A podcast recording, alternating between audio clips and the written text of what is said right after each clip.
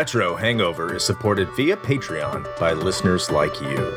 We would especially like to thank our 16 bit tier subscribers, Lyle McCarnes and Ashton Ruby. Your continued engagement and generous donations are deeply appreciated. Thank you.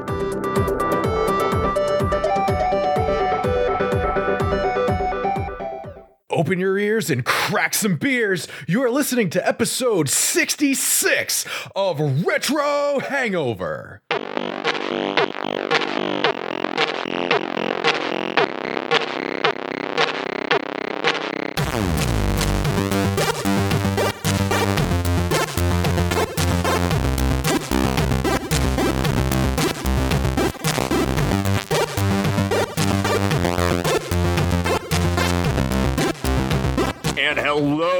Retro and classic gamers. Welcome to the podcast where we are doubling down on dawdling dongs with duplicitous depictions of delicious Doritos. This is episode 66 of the Retro Hangover Podcast. I'm your co host, Chris Copleen, with, as always, your host, Shane.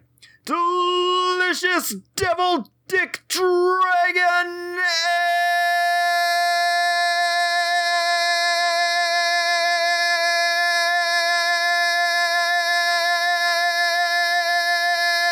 Koski. Man, ha- have you been like have you been training? Are you are you doing some like swimming? Are you doing laps? That's that's a lot of that's a lot of breath control.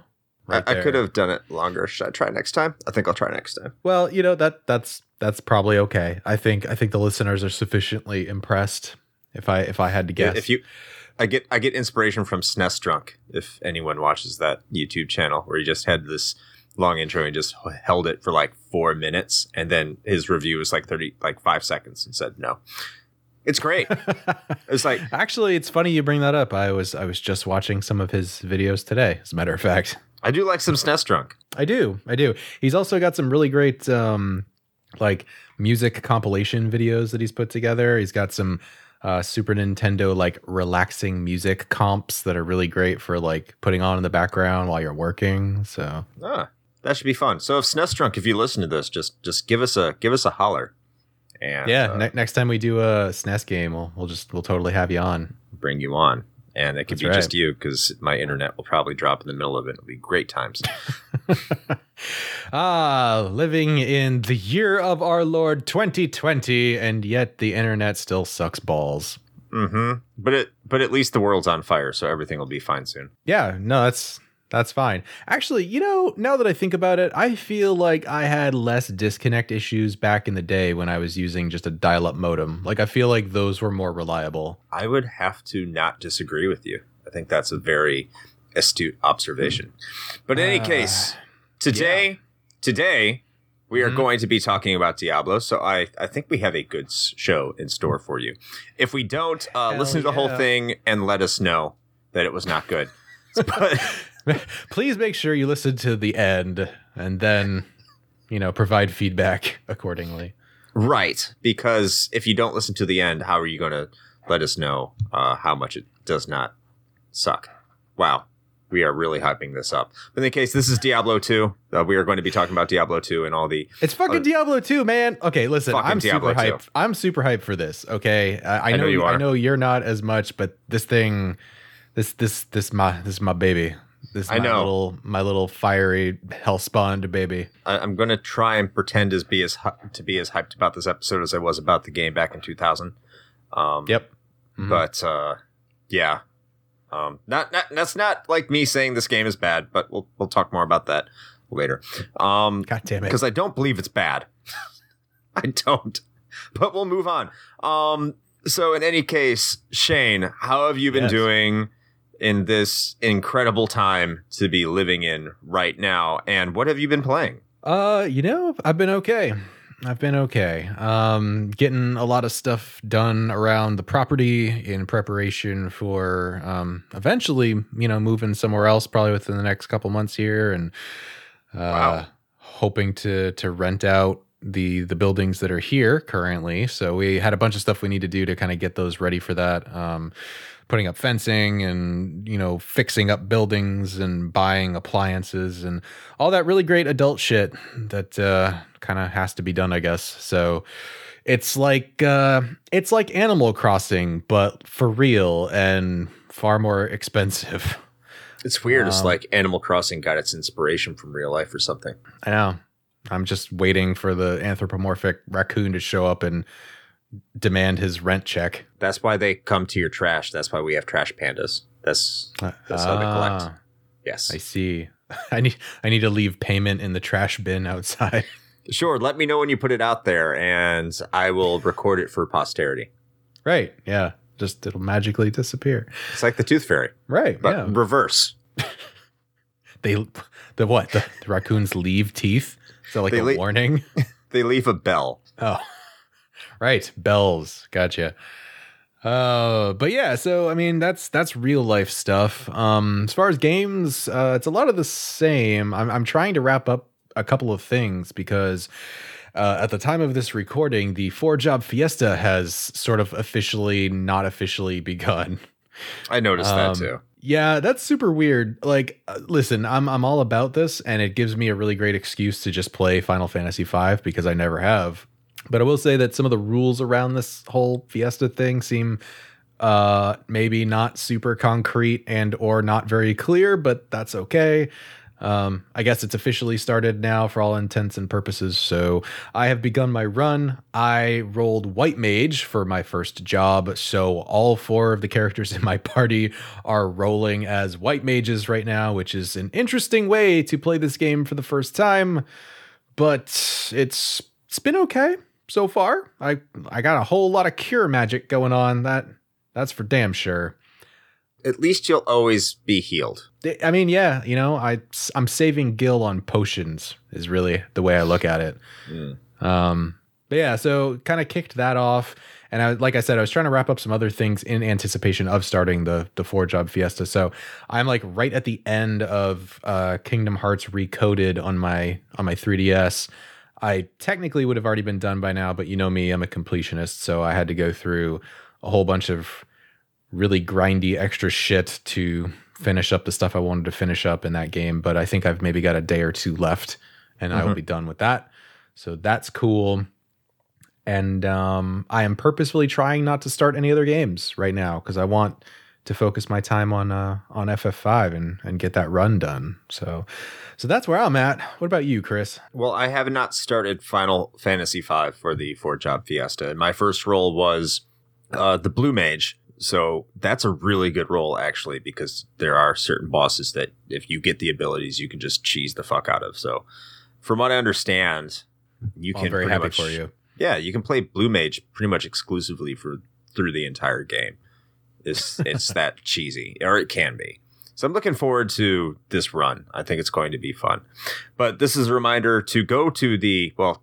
By the time you listen to this, the Final Fantasy V Four Job Fiesta will be going for a bit. But listen to it. Uh, not listen to it. Jesus Christ. Uh, play it next year and go for it next year. This year, there the uh, all funds that are going to be donated for charity because this is a charity event are going to the Minnesota Freedom Fund to remind everybody that yes, while all lives matter, all lives matter cannot matter until Black Lives Matter, as a reference to the murder of George Floyd that happened in Minneapolis and the subsequent protests.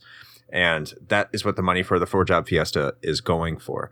So it is going right. for for a good cause. It is going to uh, promote all of us in this world getting better and to shine a light on the injustices that happen within our country. And I do think we do have to say that uh, is because we do have a platform and that does need to be recognized. And that's just where I'm coming from with that. I, I wholeheartedly agree. I'll also just say real quick that even even though you might be a little late getting into the the fiesta by the time you hear this episode, like if you really wanted to, A, you could totally still do it. You can just go to fourjobfiesta.com and you can check it out and do what you need to do there. Uh, and or you could still pledge donations. Like that Absolutely. there's nothing tying you to having to do anything. Like you can just pledge some money to that fund whether you do it or not. And so please consider that as well. Absolutely. But like I said, I have not started playing playing yet. I have not started my run officially, but I have completed. Well, I, I beat. I'm not going to say completed. I have beat uh, Paper Mario and the Thousand Year Door, and I, I I hate to say this. This is like almost sacrilegious, so I have to really, I have to build myself up. I have to try not to offend people uh, who really like this game. Uh, Mm-hmm. wasn't everything that I was told it was. Hmm. In my again, just the way I played it, uh, very backtracky uh, and monotonous in its execution. However, it like it has has a lot of charm. There's so much charm in that game. I really, really wanted to like it more, but I just felt like it. The pacing was weird. It wasn't as good. I know I'll probably have to do a, a rapid fire review for this. I'm going to do one anyway, but it just it wasn't the game I thought it was going to be. Everyone says this was the best game in the series. Everyone says that this is a masterpiece for the GameCube, and I just wasn't feeling it, man. Uh, like Hmm. it, like I had to force myself to play it at times. And every time I did, I had a decent time, but there was just points in like, can we just fucking move on? Like, just let's just fucking can we can we we're in a rut right now. This is fucking boring. I'm I'm ready to do something else. And I felt like I had that too much with the game. I I I there's no other way I could really explain it. And then like Mhm. there'd be a moment of brilliance and be like, oh wow, that's fucking awesome. I love it. And then be back to just doing monotonous shit. I don't know. Um, I, I know this is extremely, extremely sacrilegious with Paper Mario fans, but I had more fun with Super Paper Mario for the week. And I, I enjoyed myself far more with, much more with that. And a lot of people didn't like that game, but I did. So there's that. And like I said, I'm, I'm going to do a review for our 16 bit tier patrons. Uh, um, so if you want to hear that full review when I, when I put it out there, uh, go ahead and head to our Patreon and see what that's all about, and you can find out how to get that get that sweet, sweet, sweet rapid fire review that we do for our patrons every week. Right, Shane? That's right. So I'm curious. We haven't. I haven't seen it, but I might have missed it. There, there isn't a release date for Origami King yet, is there? If there is, I'm not paying close enough attention to be able to tell you what that would be. Okay. Well, because I'm I'm just thinking about it. Like I'm sure you'll you'll do your rapid fire review on it, but honestly, I think that's the kind of game that that may actually warrant a full episode. Which of course means I'm gonna have to go play it as well because I have never played that one. But I feel like that one is significant enough that we may just end up doing a a full blown RHP episode on it at some point. But we'll see. We are talking Thousand Year Door, not Origami King. Uh, yes, yes. In case that Okay. wasn't clear, yeah. we we are in fact a retro game podcast, so Yeah, fuck it. Yeah. It's it's a throwback. We'll we'll just lump it in because it feels retro. yeah. But I get what you're saying about like the feeling like you are obligated to finish it. I mean, that's that's I've had to I've had to train myself to realize that there are times where I just need to stop playing a game and like that that's uh the first thing that comes to mind for me is like Assassin's Creed Black Flag. Everything about that game I should I should like it. I should be super into that game. Like Mhm. everything about it speaks to exactly the kind of crap that I would like. And yet for some reason I have tried to start that game at least 3 times from scratch now and I just cannot do it. I don't know what it is. It just doesn't hold my attention. And so at some point I just uninstalled it for the last time and was like I'm just never going to play this game. And it sucks cuz I feel like I'm kind of giving up on an experience, but at the same time I'm just like I I have so many other things that I could be playing. Why am I going to force myself to do this just out of some sort of I don't know, sense of obligation, I mm-hmm. guess, but so I I totally get where you're coming from though. My my feelings a little bit different in, in the fact that it, it wasn't even so much that I wasn't hating myself for playing it because I recognize it's still a good game, right? It was Sure. just sometimes I'd be playing for three hours and, and the game is divided into chapters and mm-hmm. the chapters just kind of go on for too long. But I recognize like I'm having fun when I'm playing it. I just wish it would get to the point a little fucking faster. I'm tired of going back and forth, back and forth, back and forth, back and forth. But once it gets to the mm. resolution, I'm like, oh, okay, that's cool. I'm, I'm like, there's points when I get to, I'm like, I'm having fun. But then when I'm not playing it, I'm not feeling to myself, I got to go back and I got to play it, which like I haven't had that feeling like after playing Final Fantasy VII remake, that that game gave me that feeling again, like, oh, I gotta go play that game. I gotta continue it on. And I didn't get that from Thousand Year Door. And mm. to me, that's the mark of a of a classic. That's the mark of a truly classic game. When you sit down and play it, you're like, I, I can't wait to play it again. That's when you know you're playing a really good game. Right. Well, speaking of classic games that uh, you just want to go back to, Yeah, uh, yeah. Diablo 2 is definitely one of those, at least, nice for me. segue. Ah, thank you. I Guess I uh, rambled too much. Yeah. Um, I, I, I don't, you know what? I don't want to go into it just yet because this is going to be like my personal experiences and stuff like that. But of course. um, I, I got a lot to say about this one. I know, Shane, that you do have a lot to say, and this game is your baby. So I don't think there's any question about who today is going to be giving us a brief history. So without further ado, Shane, why don't you give us a brief history of Diablo 2?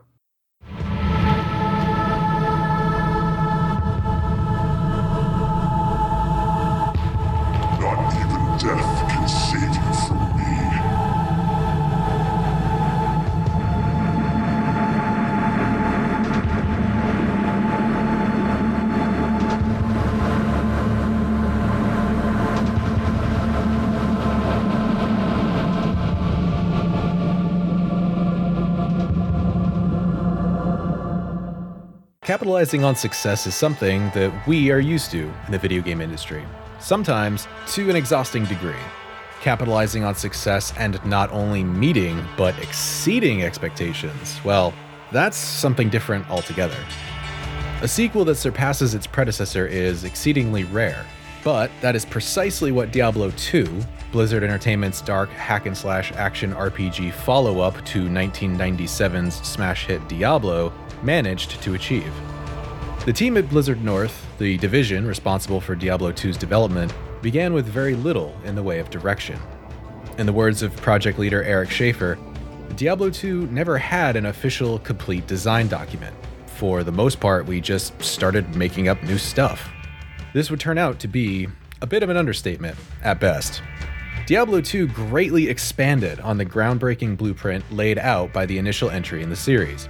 While the first game tasked players with exploring 16 levels of randomly generated dungeons, descending from the ruined cathedral on the outskirts of the village of Tristram to the depths of hell itself, the sequel would see players venturing far beyond the familiar borders of Khanduras. The quest to stop the three Prime Evils, Diablo, Mephisto, and Baal, from reuniting required adventurers to trek across the great deserts of Aranoch, delve into the jungle temples of Kurast, and soldier forth once again into the very heart of the burning hells.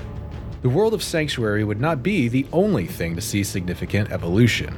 In place of the first title's relatively straightforward character classes warrior, rogue, and wizard Diablo 2 presented players with five new, much more nuanced classes to slay demons with the Amazon, Necromancer, Sorceress, Barbarian, and Paladin.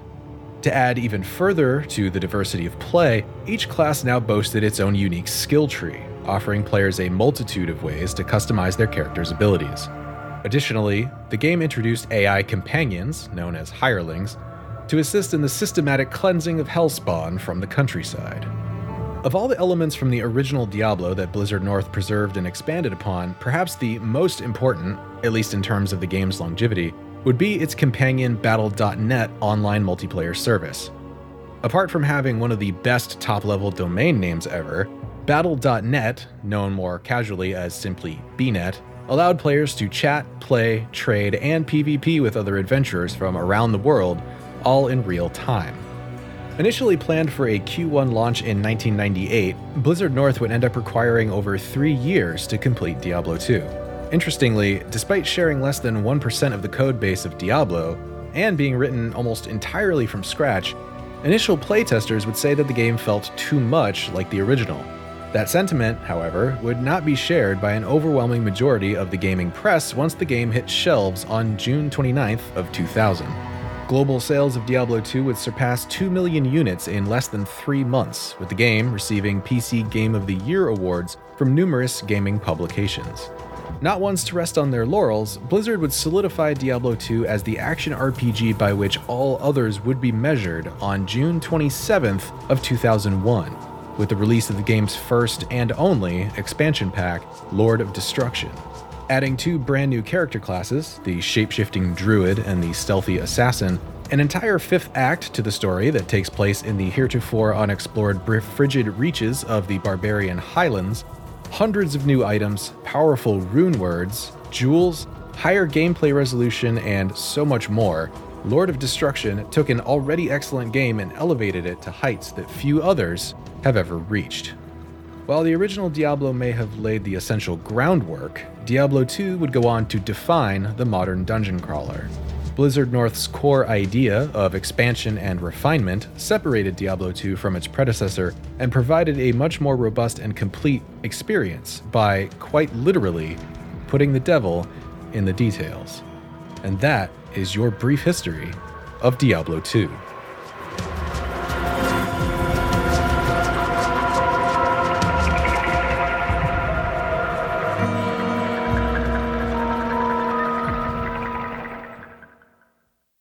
Thank you, Shane. That was a great history right there. I don't know what else to say. that was it was terrible.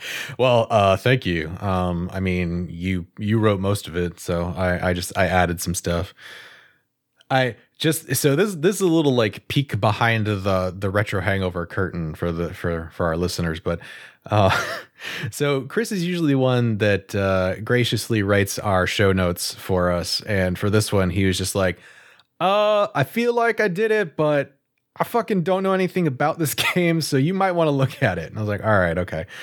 Uh, I I embellished a lot of stuff in there, and and this is one of the few that I didn't even necessarily need to look up a whole lot of info on. It was just kind of a brain dump because most of this I I know kind of like the back of my hand. So Oh yeah, absolutely. Um, I'm just gonna kind of give a little prelude to how I'm gonna be on this conversation. Really, is probably just asking Shane questions because um, I don't know as much about this game as Shane did. My experience with this is very, very limited. So I'm going to feel really awkward. Probably have the situation I put Shane in a lot. So I guess uh, it's my turn. Ha ha ha. yeah, ha, ha, this me. this is this is in response to uh, the the episode with Ryan where you guys just talked about JRPGs for like 30 minutes, and I just drank soda and, and listened. totally weebed out about our waifus. But in any case, uh, so I guess uh, as we transition, I guess it'd probably be more appropriate for me to tell my first experience with Diablo, Sure. considering that yours is probably much more interesting. So I did play this game when it first came out. Um, I did get the the initial Diablo two, uh, and like there was a lot of hype for it. I do remember there being an absolute a lot of hype for Diablo two because the original Diablo it did take you know to capture the imaginations of a lot of people who not only PC gamers as if you've heard in our uh, Diablo episode if you go back and listen to that but not just PC gamers but console gamers hmm the original Diablo was very, very accessible. So getting into Diablo 2, because here you had it, it was the sequel, but this was peak Blizzard. So you had Warcraft 2, and Warcraft 2 BattleNet Edition was already out. And Mhm. I know that Shane called it Battle.net. I've always called it BattleNet. I mean, it's it's it's interchangeable. Right, right. Was was StarCraft? I think StarCraft was out by this point. Uh, for yeah, it was StarCraft. I think was like 99, 98 or It had to be 99. 99. Yeah, 98, 99. But BattleNet was really established with StarCraft. So you were at peak Blizzard. Everyone who played video games at this point, for the most part, if you were more in the hardcore gaming, they knew Blizzard. Oh yeah, So Diablo 2 was a momentous release for a lot of people that bought it. And uh, as as Shane said in, in the brief history, and if he didn't, uh, I'll, I'll restate it. This was the fastest selling PC game when it came out of that time. It, it sold units faster than any other PC game at that moment. And I know that was only like 2 million units in, in two months or something like that. But you have to remember, PC gaming was it was a different demographic. It was different completely. So for it to sell that many units, that was a big, big, big deal. And I was part of that. And we'll go more into my reaction about how I felt back then as we go into how we felt about the game. But there, there's no denying the, the hype around the game back at its release was was crazy for a PC game, especially me being a primarily console gamer. I don't think I've ever been that hyped for a PC game from that time or really any other time in in my life. Now, of course, I haven't don't haven't really played Half Life and a lot of other PC games. Of course, I'm not a PC gamer, but that I, that is specifically probably the most hype I've ever felt for a PC game in my entire gaming life was Diablo 2.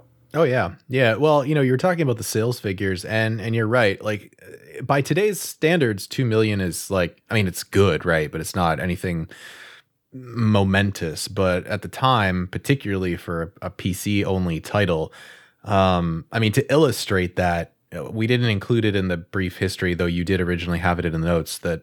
Uh, this this actually earned a spot in the 2000 edition of the Guinness Book of World Re- World Records for um, for its sales. Like this was a huge deal, and and you're right. Like a lot of people, especially now, and and you know younger gamers that are playing things like Overwatch or or something like that, they know a very different Blizzard than the rest of us. Um, I I feel like at, actually I, I won't say I feel like I'm going to say right now, and y- everybody can hold me to it that we will at some point do like an industry episode on Blizzard Entertainment because it is a actually a very interesting story. But Blizzard back then was like infallible. They were like the top of the pile as far as PC gamer uh, developers go. They were so well regarded that most PC gamers who you asked would, without a hesitation, tell you that they would buy a Blizzard game sight unseen just because their reputation was that good. Well, just like Squaresoft during the same time period. Oh yeah, yeah, absolutely. And and I was one of those people. You know, it's part of the reason that I I I, I feel like a, a personal kind of stab in the back with how Blizzard is now, mostly thanks to Activision and uh and and their management not that they're the only ones. Vivendi was kind of shitty too, but uh, Blizzard was just one of the one of the greats in in the PC game space, and they are, for all intents and purposes, kind of a shell of what they used to be. But that that is for a different episode. Um, but yes, everything you said was 100% accurate. And being someone who played the original Diablo quite a bit on my awesome Compaq Presario family home computer, the giant light gray brick looking thing. um, I I was super hype for this. Uh, I think the only other thing that I had ever been this excited for, as far as like a PC game release, probably was the either Burning Crusade or Wrath of the Lich King expansions for World of Warcraft. Those were right mm. up there but but this is definitely one of the top ones uh, for sure. And you got it at launch, of course. Uh, yes, yes, I did. Because like I said, I, I had been waiting for this to happen. Um, I had already started you know my subscription to PC Gamer magazine by this point, and uh, so they were hyping the shit out of this, of course, um, with like you know full like front page treatment with like a full spread inside of everything they knew about it leading up to the release. And so I, I was prepped and ready for this thing to come out. And quite honestly, as far as my experience with this goes, uh, it hasn't really stopped. Like I, I've I have played this on and off in some fashion from the day it released back in 2000 up until literally today. So if, if that says anything about it at all. Well, I, uh, that's kind of a bit of foreshadowing towards the end of the episode. I don't listen. I don't think anybody. I don't think anyone had any like reservations as to what I was going to say about whether I would recommend this game or not. Just for the record. well, moving forward, let's uh, just just kind of get into our own experiences with this game and let's let's talk about it. Sure. So, uh, one of the things that I, I, have to admit is I've never made it really far into this game. And I've had this conversation with, with Shane before. If I'm going to play a Diablo, it's it's probably going to be the first one. I, I can always go back to it.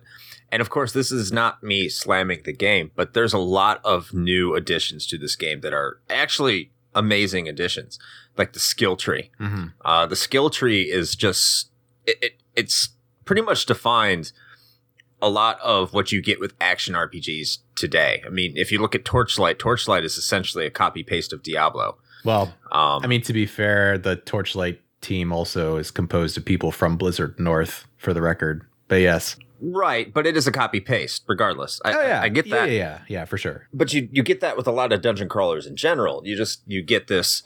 Here's a skill tree. You you have it in World of Warcraft. Mm-hmm. It's essentially kind of the same thing. Well, not anymore, but yeah, uh, uh, originally yes. and that was really an industry setting way of developing your characters and how you do it. You kind of see remnants of it in modern day Final Fantasy with the um, skill tr- with the uh, the sphere grid in Final Fantasy X, uh, the license grid in Final Fantasy twelve.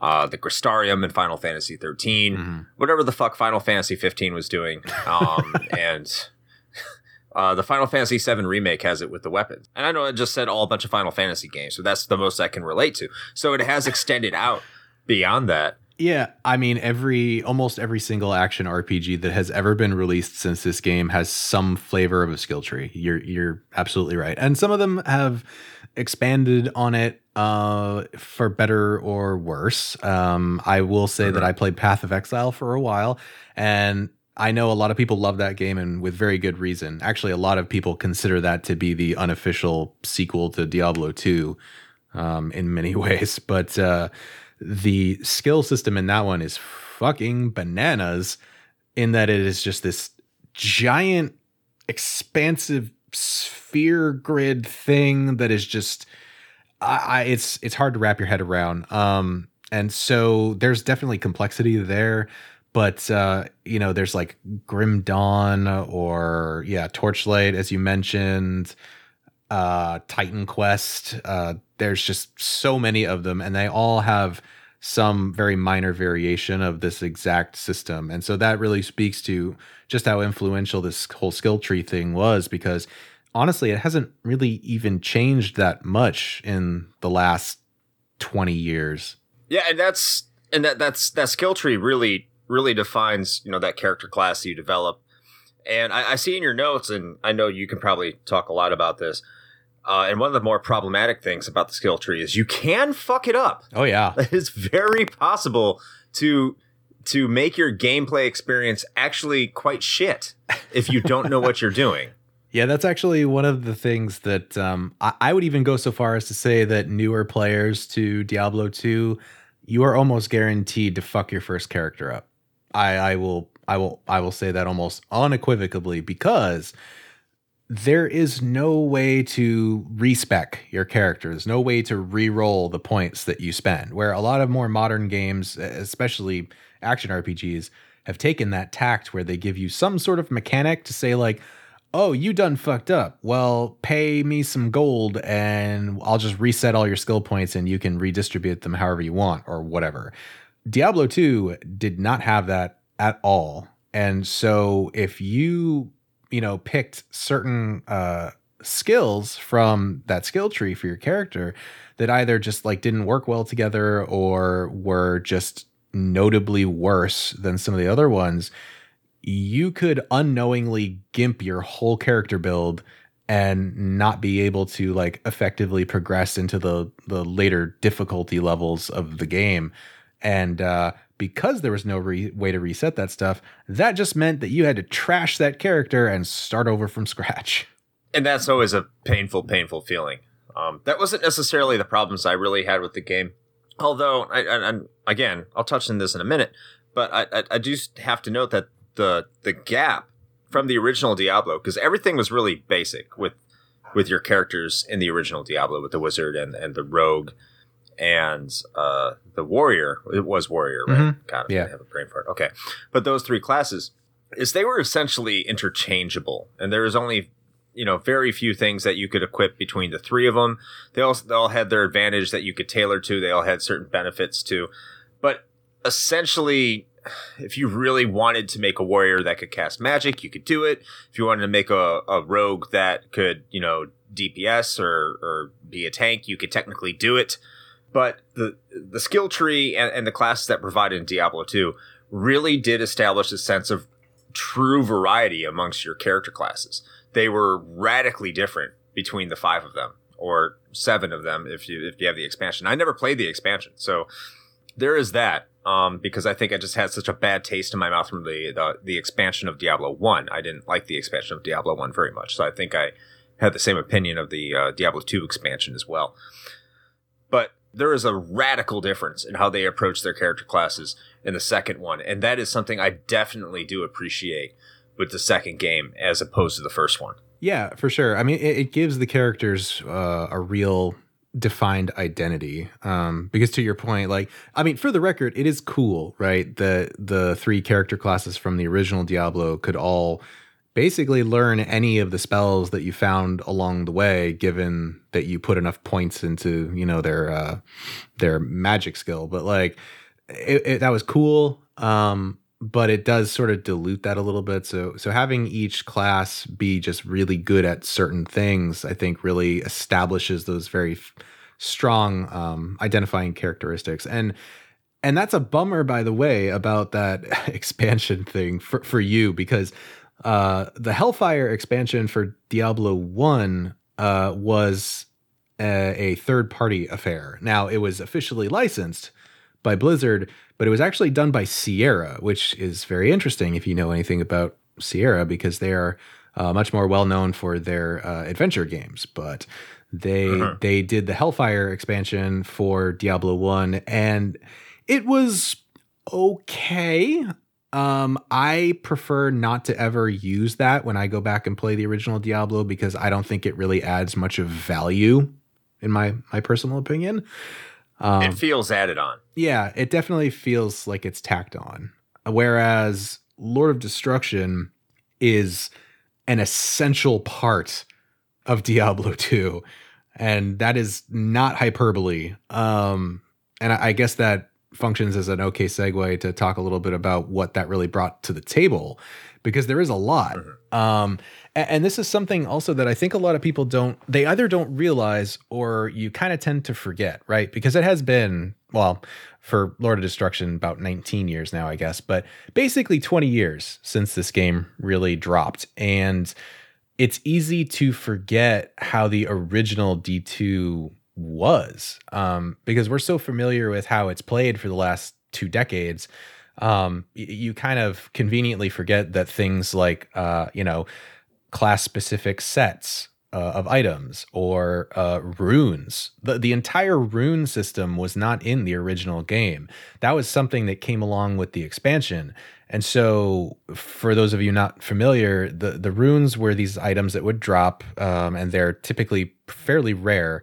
And each rune had its own name and its own sort of function. And by socketing these runes into sockets on your armor, your gear, or your weapons in a specific order, you would activate what they called rune words, which basically turns that item into an incredibly powerful, like something akin to like what a unique item would be uh, for all intents and purposes. So like that entire system came with Lord of Destruction. So did socketable jewels, which was going above and beyond just the normal gems. The jewels could even be rare in and of themselves, which meant that they had several different modifiers on one single jewel, which was really cool. Um, in, addition to that stuff, I mean, like I had mentioned in the brief history, they effectively doubled the resolution that you could play the game at, which was huge at that time. I know that sounds like ridiculous nowadays, but going to 800 by 600 was actually a really big deal. You know, and there's a lot of quality of life improvements, like the ability to just hit a button to repair all your gear when you go to a blacksmith in town. Before you had to do that individually, which was a pain in the ass. Um, they effectively doubled your stash space in the game. So that's the area where you can kind of quite literally stash your items that you want to hang on to, but you're not actively using.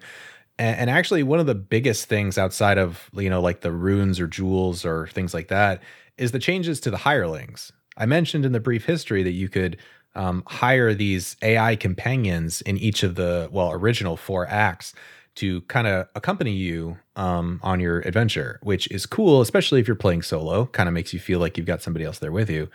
But they kind of sucked in the original. And I don't know. I know you only played the original, so I don't know if you had this kind of experience with them, Chris. But Well, that's why I remember playing ex- almost exclusively Necromancer, so I can make my own hierarchy. yeah, well that that's probably a good point. But yeah, the the hirelings were terrible, honestly. Um, they tended to die a lot, and they you really didn't have much control over them. Uh, they leveled up when you leveled up, and you couldn't really customize them at all. They were just kind of there. Uh, and they had a tendency to be dumb and just walk into the fire a lot and what have you. And so a lot of people just kind of dismissed them as kind of pointless wastes of gold. And then when Lord of Destruction came around, Blizzard was like, all right, well, we recognize hirelings are trash, so we're going to fix this.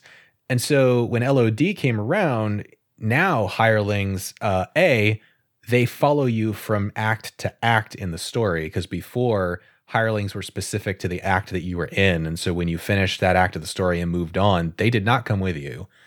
Um, now they do. Right, I did read that. Yeah. They had additional spells and abilities that were unique to the different act uh, hirelings, and you can equip them with gear that you find, and they gain experience independent of you as a player. And so, with all of that together, suddenly hirelings were like this almost essential part of the gameplay experience because you'd actually be missing out on a lot of extra like damage or or buffs or what have you if you didn't have one with you. So that was huge. So that's a whole lot of me rambling just to basically yes. say that um, Diablo 2 as Chris experienced it was not the game as we all know it today. And I think that coupled with your uh, sort of preconceived notion of it based on your experience with Hellfire um, kind of a bummer. I think I think you kind of got cheated a little bit out of out of the experience for this. I think so, and and I think what Shane is saying is, uh, if if you want the vanilla version of Diablo two, you you shouldn't go back and play that. No one would want that. And if you don't understand that reference, just go back and look it up on your phone because you all have phones, don't you? That that's right. Yep. You you might think you want it, but you don't. Yeah. You, you really don't because we know you don't. Any case, wow, that was some that was some uh, that was some deep cuts from Blizzard, but right. uh, yeah, I think you're absolutely right. I think that's probably why I didn't stick with Diablo 2 as long as I did, because you really you go back to the part in, in in our notes with the brief history where we discussed that uh, playtesters thought it was more of the same, and I've told Shane this privately uh, well, not necessarily privately, just when we go off and recording, we were talking about this episode, is that if I'm going to go back and play a Diablo game, I'm not going to go back and play Diablo 2. I'm going to go back and play Diablo one mm-hmm. And that's, that's probably one of the reasons is I, I do like simplicity and familiarity. Now, Diablo 2 does a lot of things that I think a lot more people would enjoy. I, I know I'm in the in minority here, so I'm not going to say that my opinion is, is, is somehow an overwhelming majority opinion. And I do recognize the fact that I, I probably should open my mind more to Diablo 2 and how it's executed. More people enjoy the way that Diablo 2 is done, so I would not want to change Diablo 2 to my preference. But Diablo 2 does uh, exit Tristram and, and, and does go to these other areas like the desert and the jungle and, and hell, and makes it more of a area rather than just another level to a dungeon. And I think most people recognize that as a good thing. But for me, I, I when I look at a game like Diablo, which I consider more of a roguelite or rogue like, I'd probably lean more towards roguelite. Uh, that that dungeon crawler mentality. There's one dungeon you keep going down. That's more my style. Mm-hmm. Uh, so it's harder for me to go back and play Diablo 2, especially when I remember Diablo 2 as the way that you described, which is what people like when it originally came out, it, it did, you know, the aggregate score on Metacritic is like an 89, and maybe that's why. You know, it's it's not as high as a lot of people would probably expect with the modern interpretation of what you said Diablo 2 was. Yeah, absolutely. And, and, for what it's worth, I I totally see where you're coming from about your preference to play the 1st mm-hmm. one because I I actually feel that way as well. Um sometimes where uh, I think I've probably mentioned this at least a couple of times over the last several years that we've been doing this show, but I tend to go back and replay either Diablo 1 or 2 at, at probably at least once a year. I that's how much I love these games. And there are times where I have exactly that viewpoint that you have, where I'm just like, you know what, I, I want to go back and play a Diablo, but I just I just want to just jump in and kill shit. I don't want to have to think about what my skill tree build is going to be and like what items I'm going to have to find to make my build work the way I want it to. I just want to fucking play.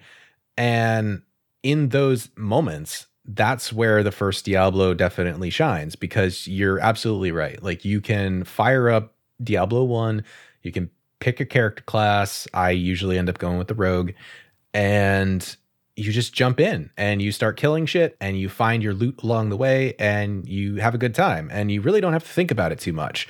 And because it's a very compact experience um, and the mechanics are fairly straightforward, it is a really great game for that where you can just get in and play and not think too much. And there is definitely um, benefits to to that approach. Now, I will say that on the flip side, when I do want to have a little bit more of a involved, slightly more nuanced experience like that, then I'll be like, all right, I'm a I'm gonna roll a new Diablo 2 character. And for the sake of complete transparency, that decision involves me first going out to the internet and looking up the character class that I want to play and finding a build that is worth making. And that's the kind of extra legwork that I think Chris is talking about that he doesn't want to fuck with. And I, I Right. totally agree with you on that one. and I can see why you'd say that. Um, because that also circles back to what we were talking about a little bit earlier, right? Is that even in Lord of Destruction, I mean, you still can't re-roll your skills. So if you build your character in a way that just sucks, you've wasted tens of hours, you know, playing a character that's not going to make it much farther in the game. So you're almost required to go do homework on your character that you want to play before you even start playing it if you want to have a good chance of of success. So I can I can definitely see why that's a little bit of a deterrent. So I'm going to have to ask you in the interest in the interest of consistency, Sure. because you have said that your biggest pet peeve when playing games Yes. is that you have eh, games that require to have a guide immediately turn you off. okay, that's fair. That's fair. So the the distinction there is when I say games that require a walkthrough are something that kind of turns me off. That's what I mean is something that there there are things that I might miss in the game or items I might miss or things that I wouldn't know mechanically or whatever along the way that would require me to follow a step-by-step walkthrough. Like for instance, I just finished watching Brianna, my fiance, finished playing through Majora's Mask on her 3DS, which I would never play because uh, I'm in the camp that I think that game is not good. But there Blasphemy. there were so many times where she would just be sitting there with her tablet open with like IGN's walkthrough of that game open constantly because there was really no other way to even feasibly know what the fuck she was supposed to do next. That's the kind of thing that irritates me. With Diablo 2, and I know I'm splitting hairs here, or at least it probably sounds You're, like you're very much splitting hairs because I'm about to jump in your ass. So I- I- what you say. I figured. But with Diablo 2, the difference for me is that I can say, all right, I feel like I want to play a necromancer this time. So I uh-huh. go and I load up, you know, the Diablo subreddit or, you know, one of the various Diablo fan sites out there and I look up No, no, no, no, no, no, no, no, no, no, no, no, no, no, no. What? You approach this like you were going to play this game in 2000, 2001 when it first came out. Okay. If you were going in this blind, if you're not going to go to a subreddit, if you don't go to Reddit, if you're like me and fuck Reddit, Sure. and I just like I'm going to play this game and I don't want to resort to a FAQ. Mhm. I don't want to resort to a guide. I don't resort to a walkthrough. Go. Okay.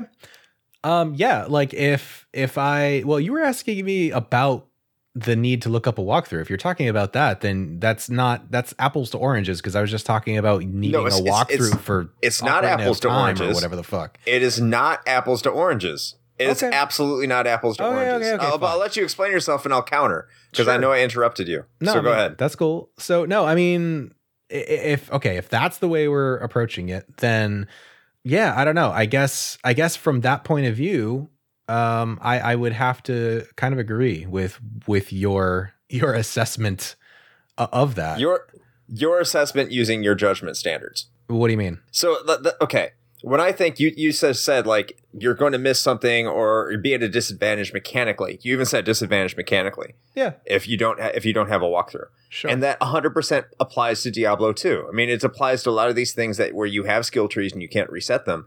That is that is a problem because if you invest like you go in with the confidence that you're picking the right abilities if you don't have a FAQ because you really like an ability sure. and you really want it to be better and you don't know that that ability may be completely useless later or you missed an ability that will extremely help you out later Mhm.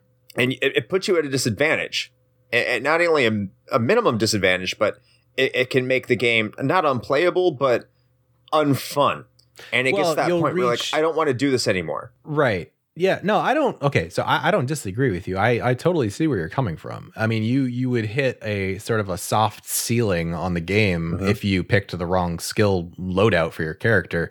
right Um, and I will say I definitely did that um, back in the beginning. Uh, I, there were at Mhm. least a couple of characters. I think the very first sorceress I ever made ended up just being trash. But I, I guess so. It, it's it's hard for me because the majority of my time, and this I guess will sort of segue into the other really important aspect of Diablo two, and, and pretty much all of Blizzard's games at that time.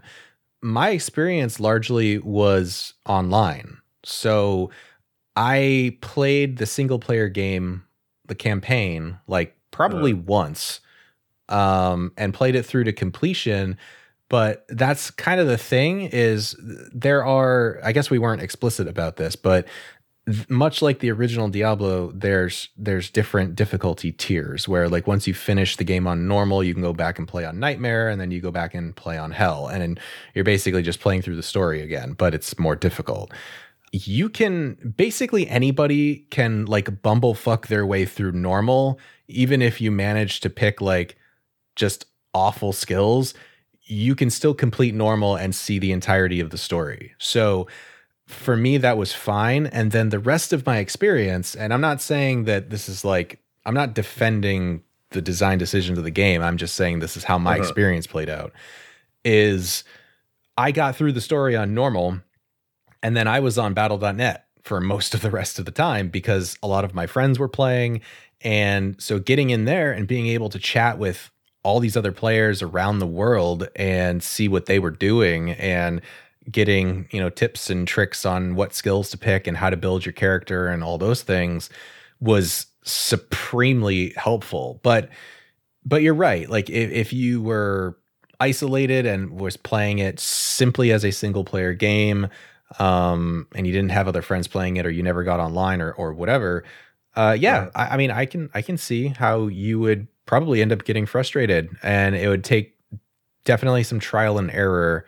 to you know figure out like a character build that was going to work well. And that's that's kind of the reason I bring that up is because when this game came out in 2000 2001 like a- a lot of people had the internet but people really weren't adjusted to how the internet would help you like find through games yes GameFAQs existed but that was more for the very very dedicated gamer it wasn't Right. for your casual gamer now i know pc gamers are a different breed so that's that has to be said as well. So, I mean, was there probably a lot more understanding of the tips and the tricks of of what was going on uh, back then?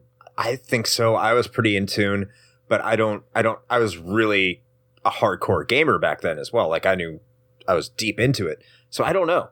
But I, I you're right. I mean that that criticism does have to stick.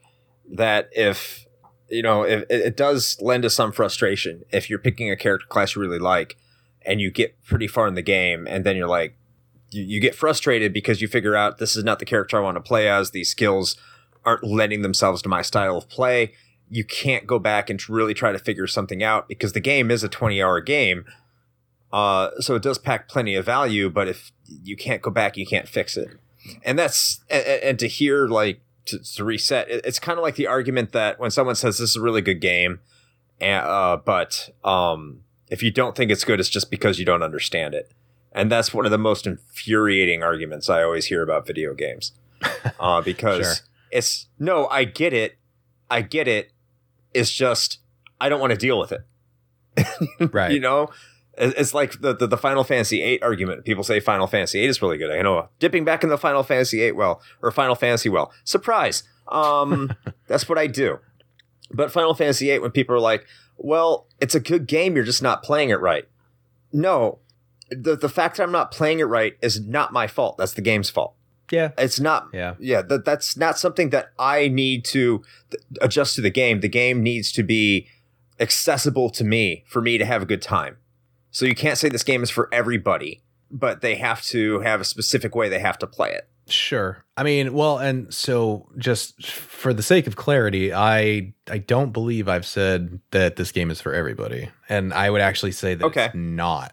fair Um, enough fair enough Yeah, a- and to your earlier point, the PC gaming community, um, especially at that time, a little less so now, I think, just because you know it's a lot easier to acquire like a capable PC to be able to play games um, reliably and for way less money than it used to be. Um, but uh, the community at that time was definitely very dedicated, and I think it was a slightly different breed of of player where the expectation for complexity might have been a little bit higher in some regards and so not to say that it's excusable because for the record I hate the fact that you're locked into your choices because if you fuck it up you fuck it up but Uh-huh. that was it's kind of a product of its time in a way in, in that like that was sort of the more I, I hate to use the term because it seems so shitty but like the more like quote unquote hardcore kind of shit. Whereas like you know you're making your character you're making these decisions that's it. And you know if it doesn't work out well fuck off. You better make a new character because you've committed to this. And, and later on down the line actually in future patches after lord of destruction came out uh blizzard kind of did some modifications to sort of help that along. So they introduced something called synergies. So uh, if you know how these sort of skill tree things work, right, which I think most most folks do at this point, you have to put points into earlier, arguably less powerful skills to be able to unlock skills further down the tree later on as you level up. In base Diablo 2 and the beginning patches of Lord of Destruction, that was the case where if you if you dumped like uh, the, they max out at 20 points. So if you dumped 20 points into your first fucking fireball skill as a sorceress or whatever then later on down the line you're going to be like i wasted like 19 fucking points on this spell because they just don't scale well enough to be something that's viable in later difficulties of the game um, that's one of the ways that you could totally fuck yourself, and and you wouldn't even know that intuitively, right? Like eh, to your point, if you're playing it for the first time or you don't have any of that outside information, you're gonna be like, I don't know. I fireball is a skill that I got at the beginning of the game, and it seems useful because I can shoot flames at dudes. So I'm just gonna keep putting points in it to make it better. Eventually, you get to a point where you level up enough to lock, unlock skills later on down the tree that are objectively better but all those points that you spent in uh, in your fireball skill are effectively wasted. So the synergy system kind of helped that along, where later skills in those trees would actually gain passive bonuses for the number of points that you put into previous skills in that tree. So dumping 20 points into fireball suddenly wasn't that big of a deal or it wasn't a you know a, a, a the wrong move because you could then know that those 20 points were actually going to give you a percentage damage bonus on a fire spell that's further on down the tree that you actually are going to use like meteor or something. So they did some things to make that a little bit less uh, shitty. But at the end of the day, like the the ability to re-roll those skill trees is still, I think, the most important thing, which is why things like World of Warcraft, when that came out, gave you the ability to completely reset your skill tree for a certain amount of gold because they realized the locking players into their decisions for the entirety of that character's life maybe doesn't feel great. Well, it's good they they learned to let people reset their skills. Um, was it something that carried over into Diablo three? Did they did they do that with D three? Yeah, so no, actually. Um, so Diablo 3 is a completely different animal in that regard. There's not really trees at all. Um, there's yeah, there's just different types of skills, and then you you can swap them out pretty much anytime you want. And each skill has, I think, six different runes associated with it, which basically like you activate one for each skill and it changes how the skill works. Like it'll change the elemental damage type or it'll do something different or, or what have you. But it is nowhere near the skill tree system at all. So it it works well enough. And I, I, I still play a lot of Diablo 3, so I'm fine with it, I guess. But I feel like maybe they went a little too far in the opposite direction uh, in that regard. So as we as we're kind of getting close, as uh you know we're getting long to this episode, really quick before we, we talk about whether or not this game is held up, I just want to say uh let's talk about our mains. What's your main class? I think I already said mine in Diablo 2 is Necromancer. I just love the ability to create little skeleton assistants uh, at en masse to help you with your destruction and not really do much and sit back and make them do all the work because that's what a real leader does. And that's uh, how I like to fight. Uh, that's that's my preferred method of doing things, and it's gothic, so it's edgy and cool. What about yourself, Shane? Yeah. So, well, so first of all, that that is colloquially known as the Lagromancer back in the day because anytime one of those summoner necromancers showed up in a battle.net game and summoned like 30 fucking skeletons, everything slowed to a crawl. So that was cool. That's Blizzard's fault. Yeah. That's Blizzard's fault. uh, but uh, no, I have a lot of fun with that that style actually. Just summon necromancers and then throwing curses from the background. That's cool. Um, my main, I guess, if you want to call it that, uh, probably sorceress, just because that was that was the first character that I had ever gotten uh, to really high level. I have never gotten a character to level 99, which is the cap, because it takes a ridiculous amount of time to grind that out. I think the highest my original sorceress um, ever got was, I think, 86, I think it was, mm-hmm. something like that. But yeah, I'd probably say sorceress, uh, specifically um, uh, frozen orb sorceress. That's fun as hell. Just being able to throw this ball of ice that, like, spins and throws um, like icicles of death around the entire screen is just tons of fun. So one more thing because god there's so much and i know we don't want to run super long but uh, i feel like we haven't even really mentioned it and it's a giant fucking part of this game. So i'm gonna mention it real quick. Well let's do it. Let's do it. Let's just move right into it. Let's let's talk about it. Yeah uh, it's the items. Uh, this is so fucking critical. So so the as with a lot of other things the the the base of this idea was set up in the original diablo where your loot was largely randomized right? Like you could get blue magic items that were like you know the whatever fucking thunderous breastplate of the monkey or something. And those like prefixes and affixes actually meant something as far as what kind of stats would be on that item. And so those were randomly rolled, um, which led to that sort of slot machine mentality of part of the reason why this game is so fucking addictive is because everything you get could be something amazing or it could be total trash, which is also something that you see in like Borderlands is a great example and took that and ran with it with their billions of guns thing. But Diablo 2 took that and expanded on it amazingly well. And while it's not perfect, and I think this is actually a commentary on this game as a whole, while it is not mm-hmm. perfect, it is damn good. And their itemization in Diablo 2 is damn good. And this can be seen, especially comparatively to Diablo 3, where it is kind of fucking not.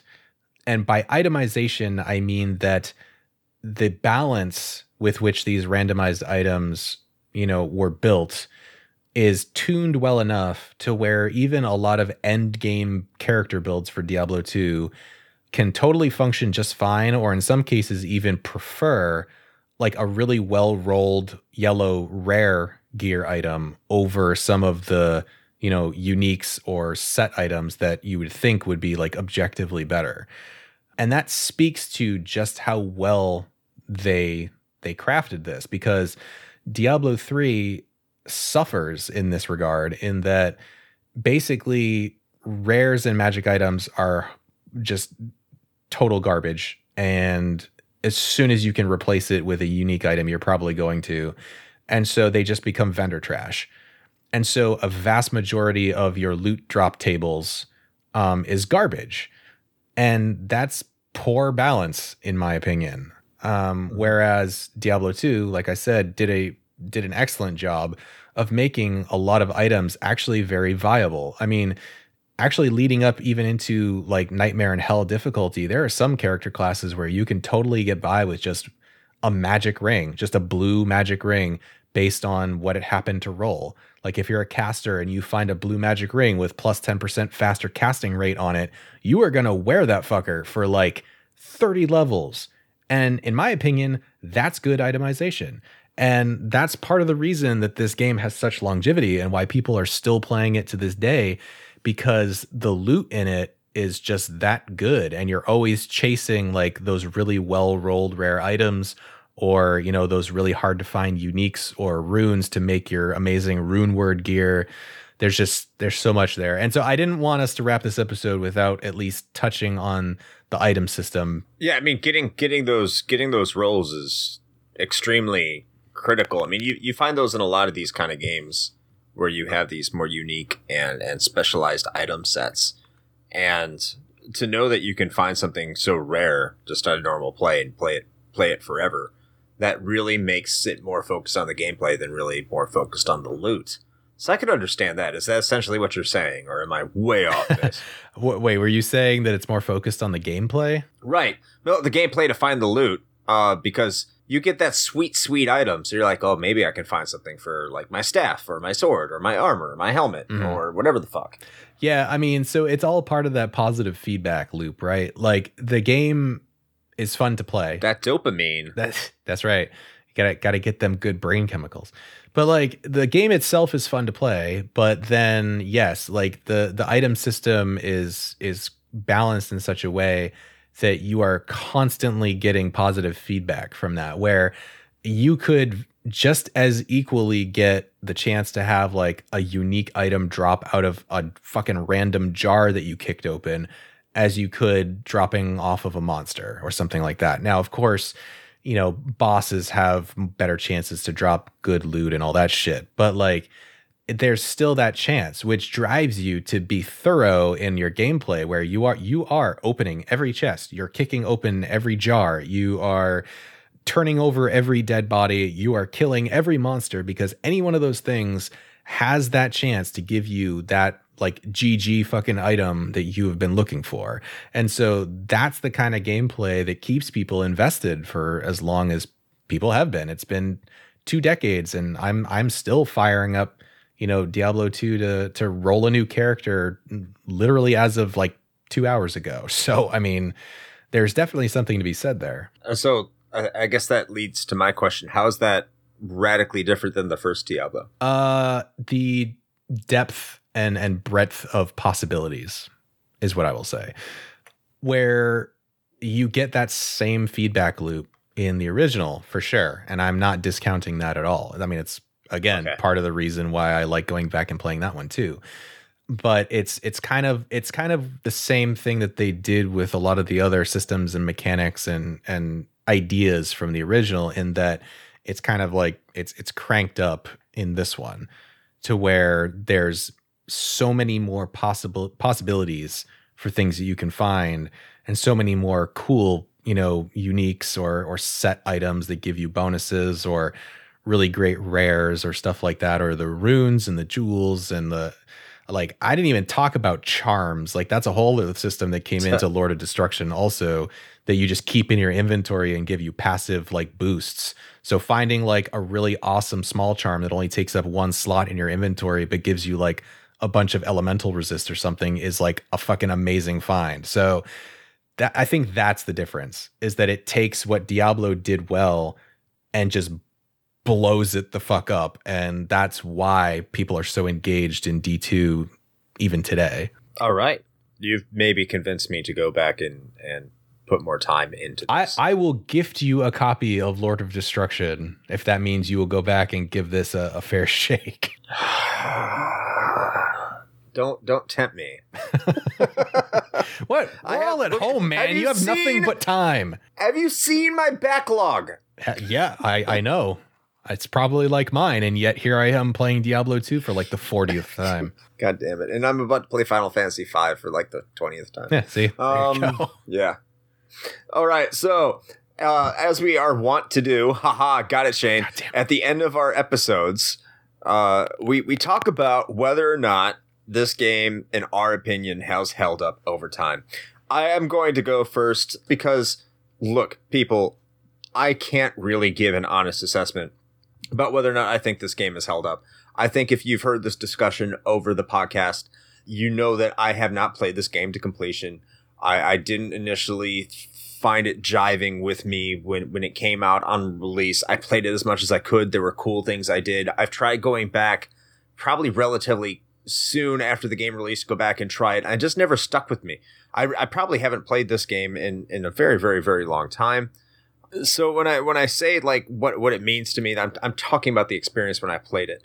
So I cannot in good faith tell you whether or not I could recommend it. Um, yeah, and so again, like I said, that's that's completely fair. Like I'm I'm not gonna like hold that against you or anything. Like I I, I if I were to have only played OG Diablo 2 and never experienced Lord of Destruction and everything that it brought to that game, I would probably have a much harder time recommending it, especially, you know, today, which is what we're really talking about. But because that expansion is, you know, synonymous with the game, you know, at this point and has been for the better part of 20 years, I can very easily recommend it. And I would say that if you are a fan of action RPGs that have come later uh, down the road, whatever that might be, whether you're a Torchlight fan or Grim Dawn or like Titan Quest or or any of those other ones that I mentioned before, I would absolutely recommend going back and trying to play uh, Diablo 2. Now, are there some things that you can do to make that experience a little bit uh, more, you know, smoother and maybe modernize it a little bit? Yes, and I would say I might also recommend those as well.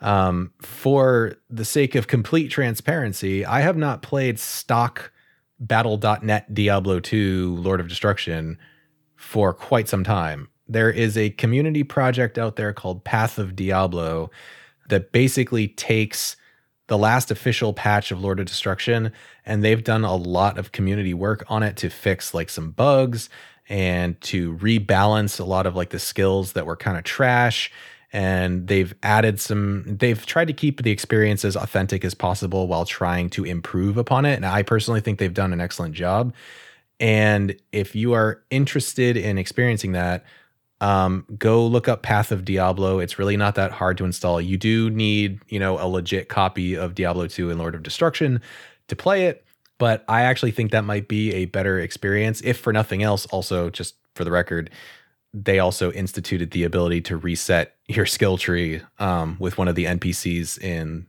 the town in Act One. So that in itself is a huge improvement. But that's the way I've been playing it for at least the past few years. So that's a very long way of me saying that I would definitely still recommend people go back and play this now. Um, You Mhm. can pick it up fairly inexpensively in most cases. And if you want to get a little bit more modern sensibilities injected into it, then look into something like Path of Diablo. And I, I think that also, listen, people are still playing this game today.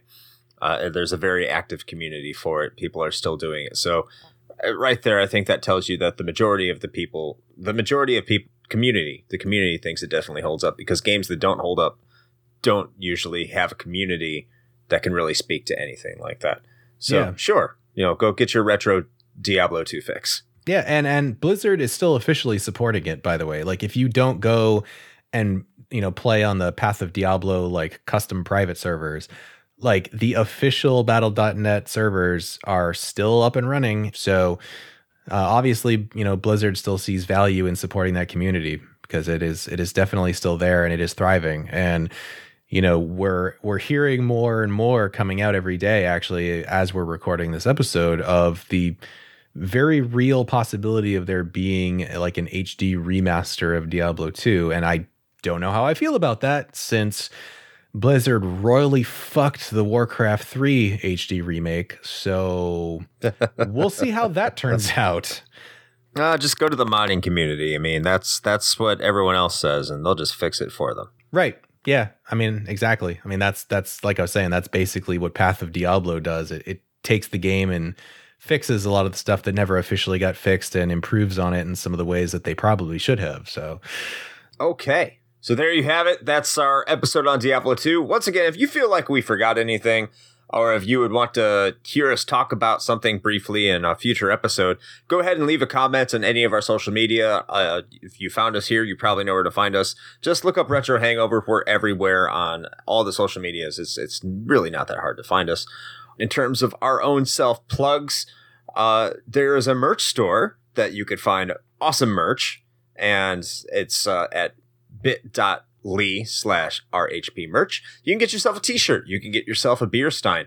Additionally, you can find us on our Sunday streams. That's every Sunday at nine o'clock Eastern time.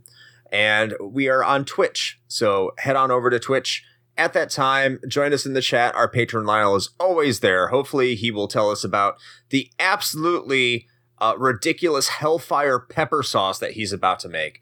And I look forward to having that on video and having a review. If I can find a way to stream that onto Twitch on one of these Sunday streams, if uh, he shares that with us, I would be absolutely delighted if he could do that. I would stream it, I would show his mouth on fire, and I would love him forever for that. I love him forever anyway because he's our patron, but that would be amazing. I think that'd be quality quality video video capturing.